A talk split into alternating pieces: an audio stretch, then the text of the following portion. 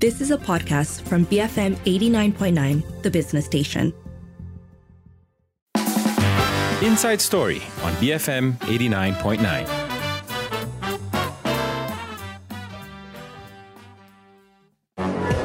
evening. This is Sharmila Ganesan and Lee Chwi Lynn. Tonight, we look at the outcome of the Dr. Ganja case and what it might indicate about the push to legalize medical marijuana. So, first, we're speaking with a lawyer about the legal aspects here, and then later, we hear from an advocate for the legalizing of medical marijuana. Tell us, have you been following this case? Do you think it's paved the way for more open conversations around this topic?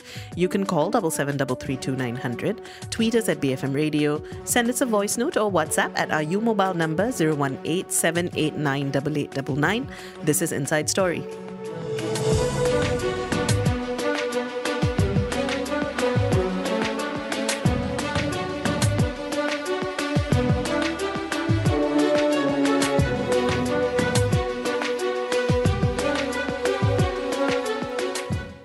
Is 6.08. Earlier this week, Amiruddin, uh, alias Nadarajan Abdullah, who's also known as Dr. Ganja or Dr. G, escaped uh, the death penalty after the High Court amended the 16 charges against him for trafficking close to 77.5 kg and around 14.7 liters of drugs. Uh, this was amended to possession, um, and therefore he is now um, be, he has now been handed a nine-year jail sentence for uh, 39 charges for various offences. And uh, because it starts from when he was imprisoned, uh, he has seven years remaining on those charges, uh, on that sentence. So, in her judgment, um, Judge Julia Ibrahim said that Amiruddin would have definitely known of the existence of the Dangerous Drugs Act since he was a former army captain. Um, that's 22 years of service, actually. Um, but that he was desperate to use the, the marijuana as an alternative treatment for his ailment. She did emphasize that this particular case um, and that n- that nine year sentence should serve as a warning to ha- to others who have similar ideas. Now, if you're wondering, or if you need a refresher of sorts about the particular set of circumstances for Dr. G, um, as he is sometimes known. According to his daughter Siti, um, her father was plagued by a series of health issues, so kidney problems, diabetes, heart disease in the late 90s. He was eventually diagnosed with a painful uh, spinal spinal tumor that caused him to lose a kidney and that's when he went in search of alternative treatments and he fell down that rabbit hole of medical medical cannabis um, on online forums and he came across hemp seed oil, decided to try it. And following that, doctors began seeing remarkable improvements. His x rays showed that his tumor shrank, he was experiencing much less pain. And because he experienced the benefits firsthand, he began to invite others suffering from cancer and, and other chronic illnesses to his village home in the district of Klang and sold chocolate bars and brownies made with hemp seed oil. So, this case and, and, and Dr. Ganja, as it were, um, has in many ways ways become the face of an issue uh, that advocates have been pushing for. On the one hand, of course, the um, removal of the death penalty mm. in, in terms of uh, drug cases in general. But on the other hand, also a call for um, conversations, serious conversations to be had about uh, the potential benefits of uh, medical marijuana.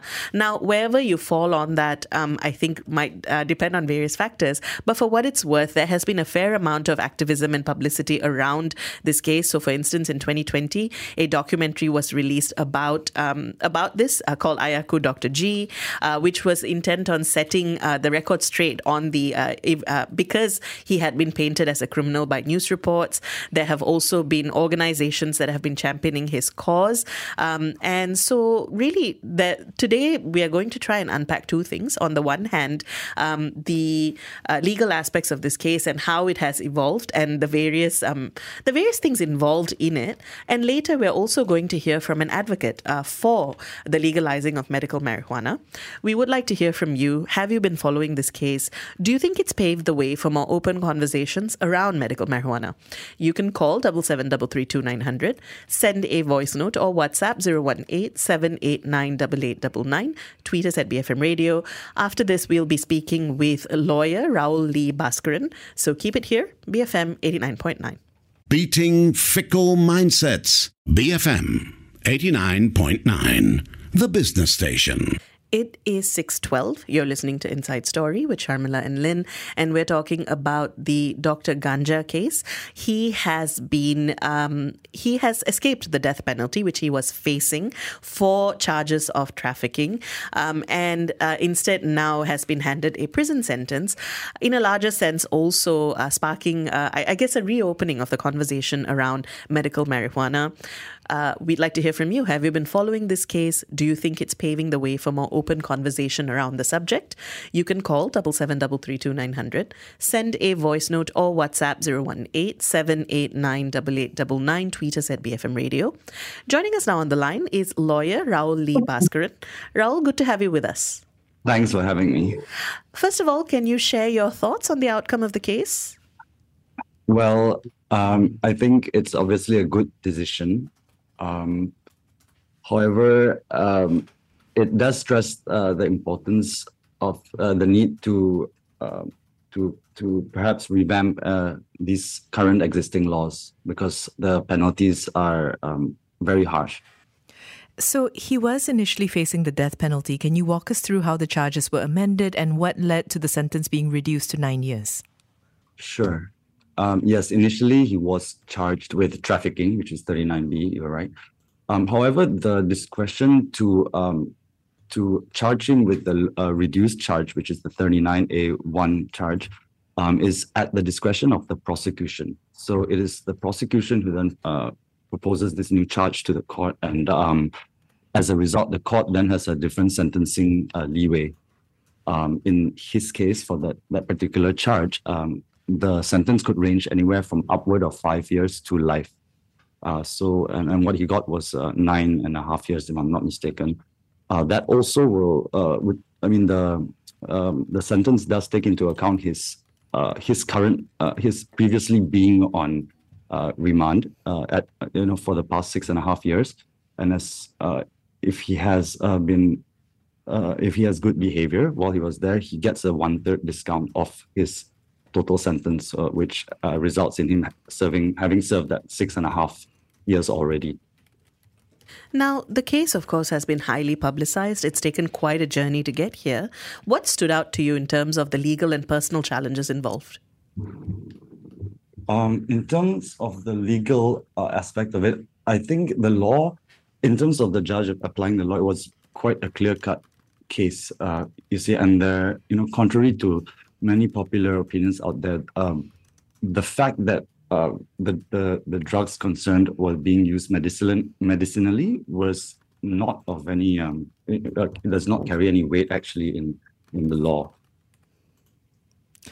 And as you mentioned, it is very well known that he was consuming marijuana as a form of medical treatment. How crucial was proving this in determining the severity of his sentence?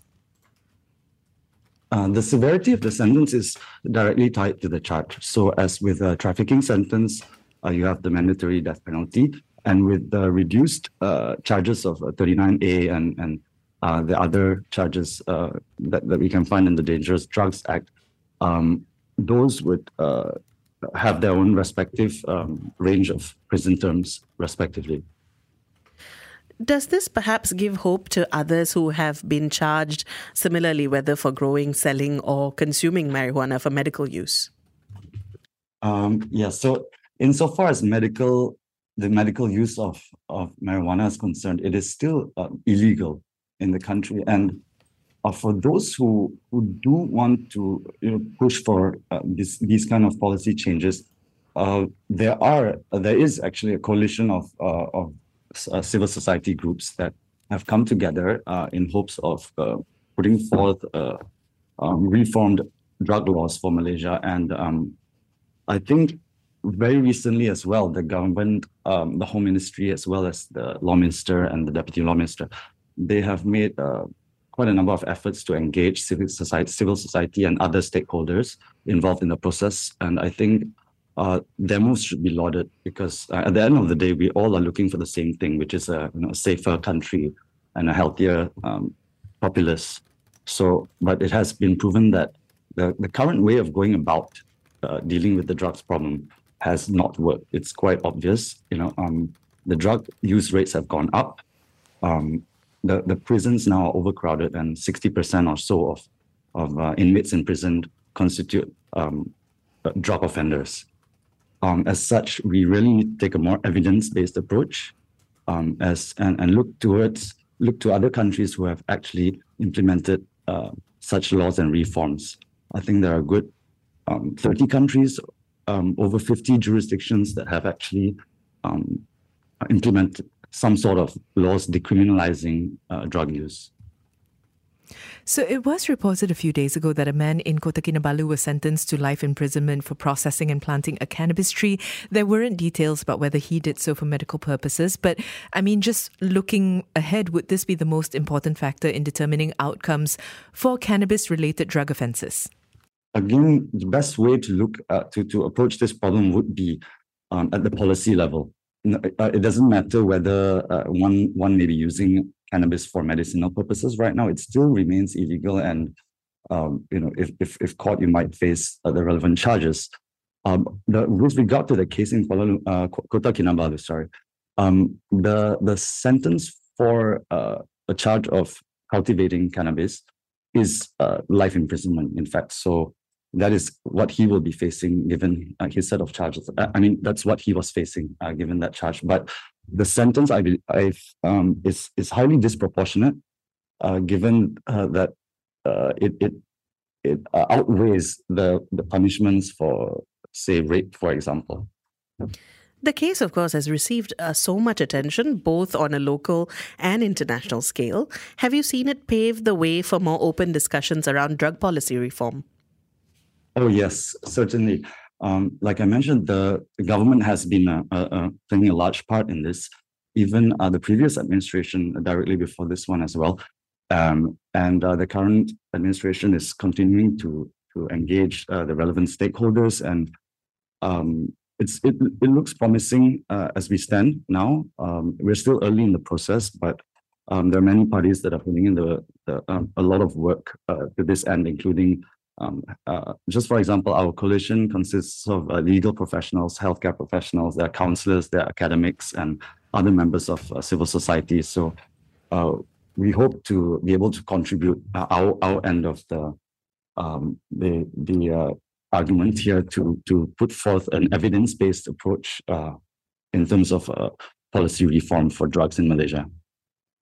And um, do you think that this would also have bearing on the country's move towards decriminalizing minor drug offenses? Offenses. Uh, certainly, um, the decriminalization of uh, possession of small amounts of drugs and as well as the self-administration or consumption of of drugs um, is part of the entire policy reform um, agenda. Uh, in the sense that uh, it's it's nothing uh, new, so to speak, because it has been already successfully implemented in numerous countries uh, around the world. So we just need to look towards these countries for uh, as an example. And um, and all these countries they they have uh, one thing in common. They they implement evidence based uh, policy approaches um, that are centered around harm reduction and uh, healthcare. Rahul, thanks for speaking with us today. Thank you very much for having me. That was lawyer Rahul Lee Bhaskaran weighing in on the Dr. G case, where uh, he has, well, now the death penalty has been um, converted instead into imprisonment. Uh, we will, after this, continue the conversation with an advocate for the legalization of medical marijuana. But we'd like to hear from you as well. Have you been following this case? Do you think it's paved the way for more open conversation around the subject? You can call us, you can send us a voice voice note, you can WhatsApp us, you can tweet us. I think we have time for this voice note that's come in. This is from Wai-Ming. I hope uh, the government can look into the example of Portugal uh, in their combat against uh, uh drugs. Portugal at one point was the kind of like um, for addicts, it was uh, the top in Europe or something along those lines. Um, however, at some point, the lawmakers did some study and they decided to legalize uh, drug use. The, they don't make it a crime to use drugs. And uh, initially, they thought that um, some lawmakers and some of the public in Portugal they thought uh, Portugal will get even become even more worse, but kind of the opposite happened. Um, yeah, with uh, Portugal's uh, uh, fight against uh, drug use. So perhaps that, that might be a good example to take a look at uh, in terms of um, uh, legalizing marijuana for medical use. Wai-Ming, thank you for that. Um, I believe actually uh, Portugal is among the countries that has been pointed towards as a framework that Very we could, often, yes, yeah. that we could look towards. Uh, keep your thoughts coming. Have you been following the Dr. Ganja case? Do you think it's paved the way for more open conversations around medical marijuana? You can call double seven double three two nine hundred. Send a voice note or WhatsApp 018 Tweet us at BFM Radio, BFM 89.9. Banish feudal mentality. BFM 89.9, the business station.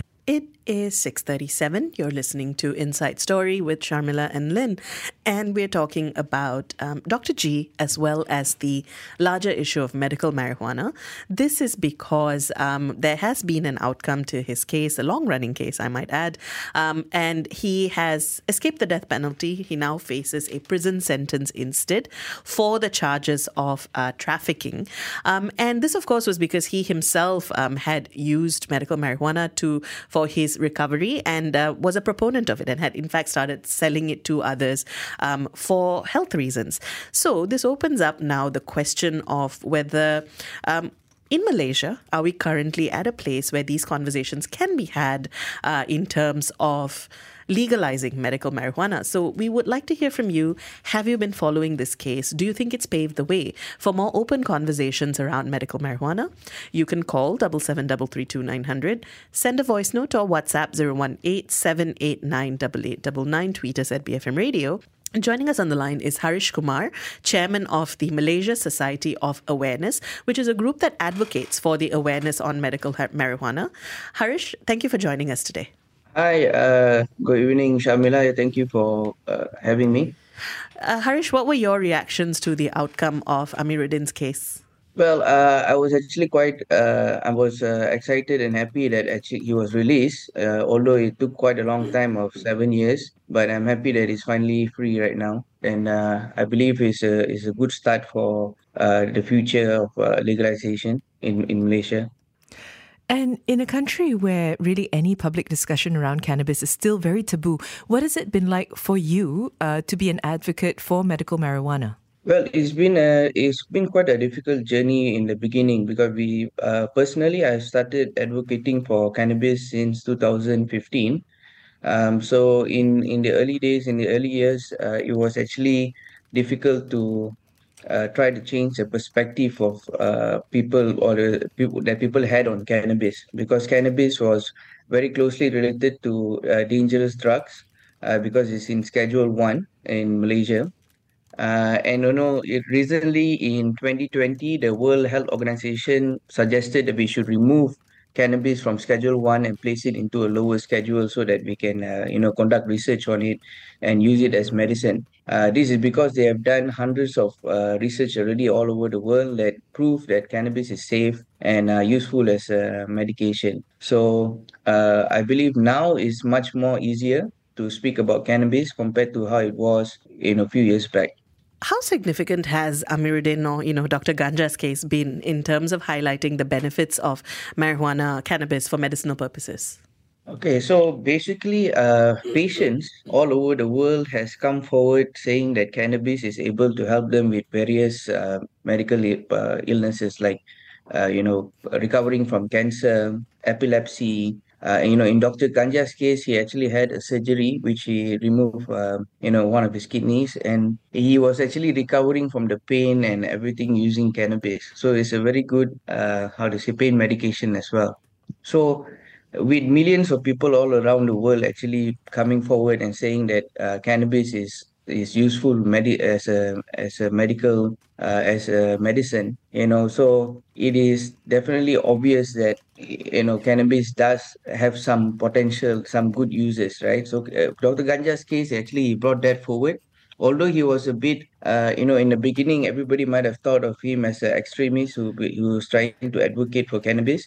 But the truth is uh, for people who are sick you know they have no other options. You know some of them are facing uh, death and they have no other options to go to and when they hear that you know cannabis could help them they try it but because it's illegal you know they get into trouble uh, for using it And why do you think this particular case captured so much local and international attention?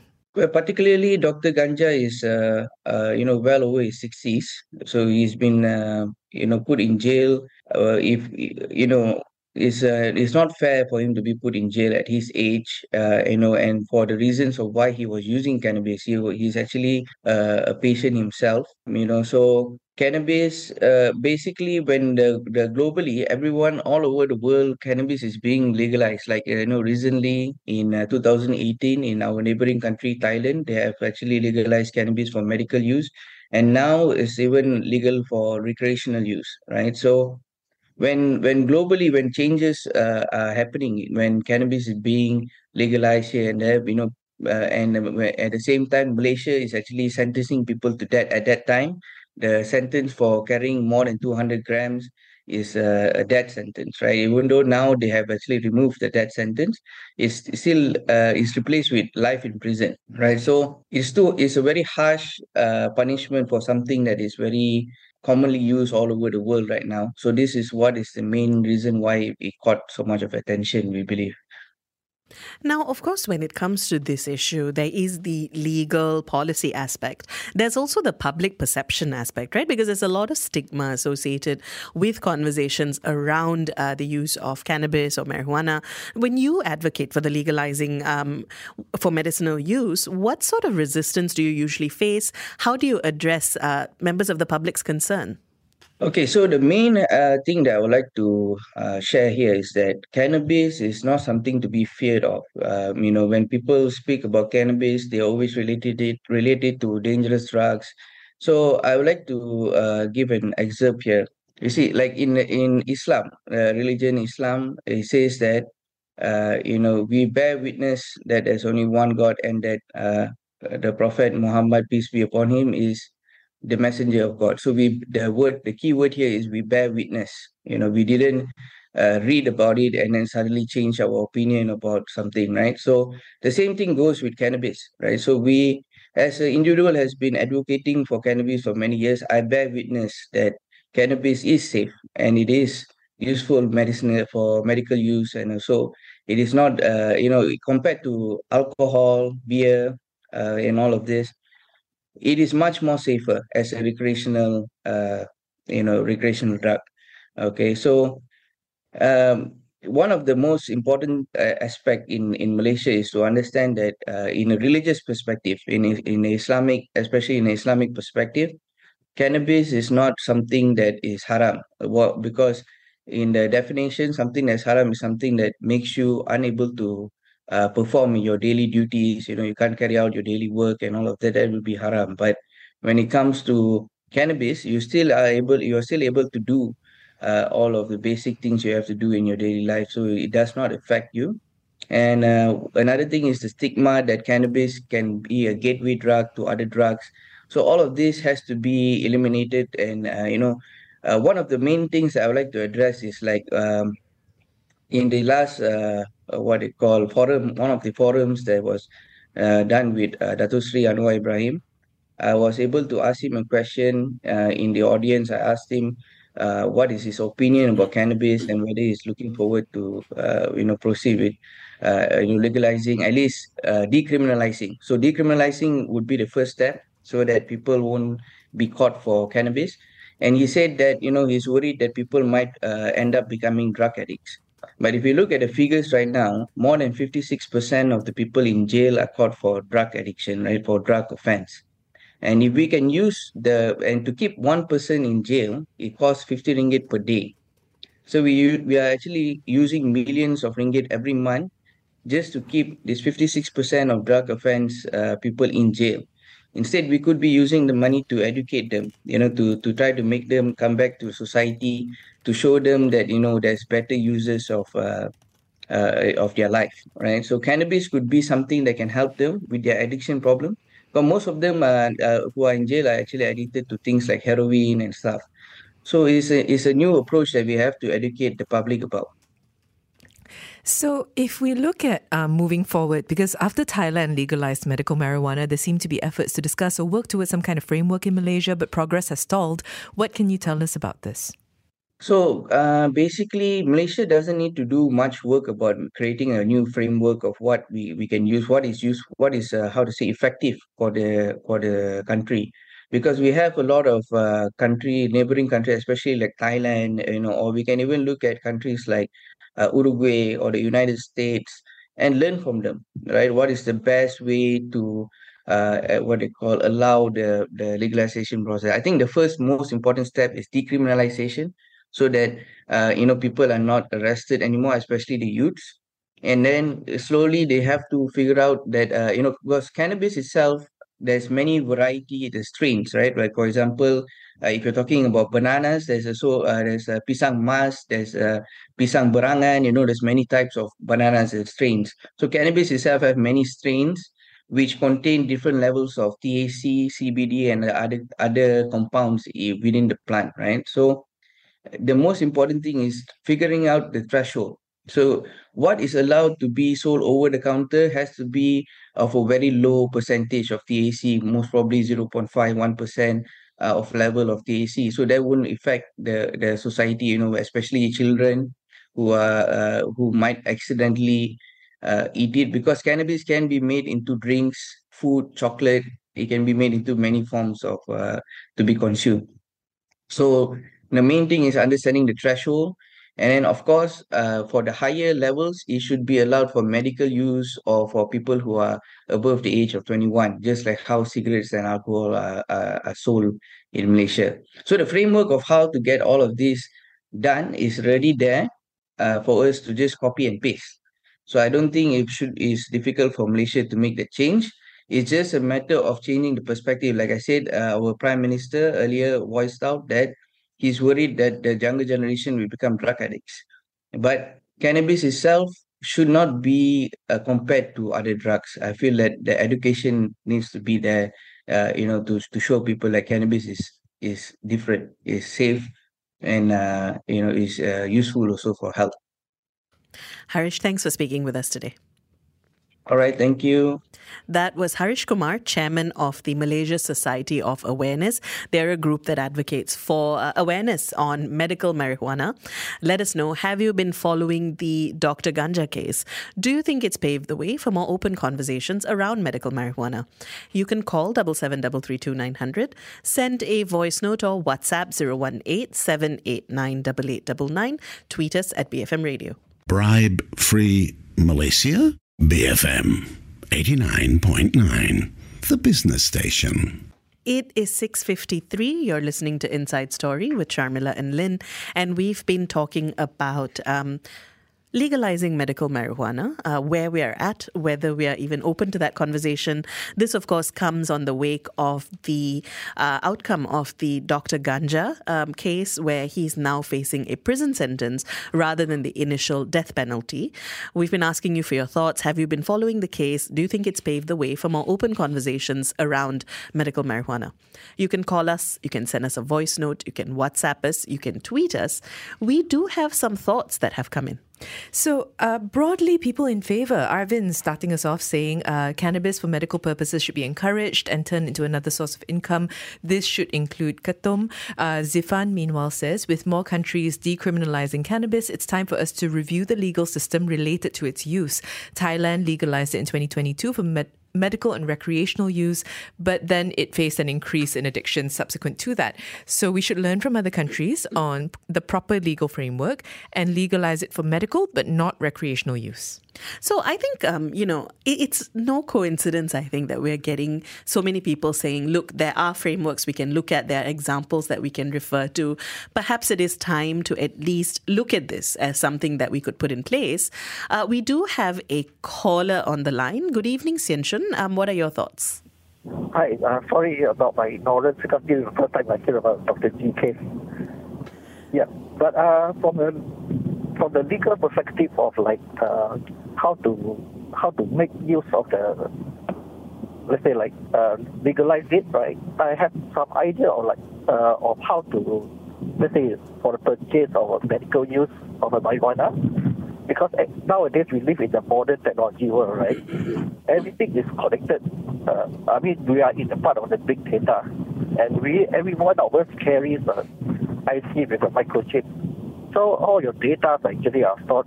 I mean, your personal details are stored in the in your IC. So let's say like you have a medical need for this marijuana, and then it has to be like uh, authorized by the let's say like government hospital, that uh, you can only take this much of medical marijuana per week or per day. So uh, you have to use your IC to purchase it from, uh, let's say, authorized clinics or pharmacies, and then you, uh, you can reduce the chances of people abusing it because everybody, you are only given a certain portions of this medical marijuana, and it can be controlled easily because nobody can be can allow to purchase more than they need. Thank you for your thoughts. Um, I, I mean, I, I appreciate that. I think that there's a lot of potential in tech when it comes to solving some of the problems that we have. Um, we have a voice note that's come in as well. This is from Vijay. Hi, yeah, I mean, as what Mr. Suresh said, the framework is there. The only thing is the in the enforcement, the enforcement whether are we using the marijuana in the correct way, you know, even though recreational, but but as you know, Malaysia, I mean, if there become a lack of enforcement, uh, corrupt practice and everything, then it'll be like in other foreign country where where it be a major drug problem from uh, drug trafficking to addiction because there's a loose enforcement and loose uh, control over the usage of marijuana. It can be good, you know, anything that in a, in a certain uh, moderate level is good, but people tend to take advantage, you know, and then do illegal business out of it. That's that's what it's worrying. That's all. Thank you.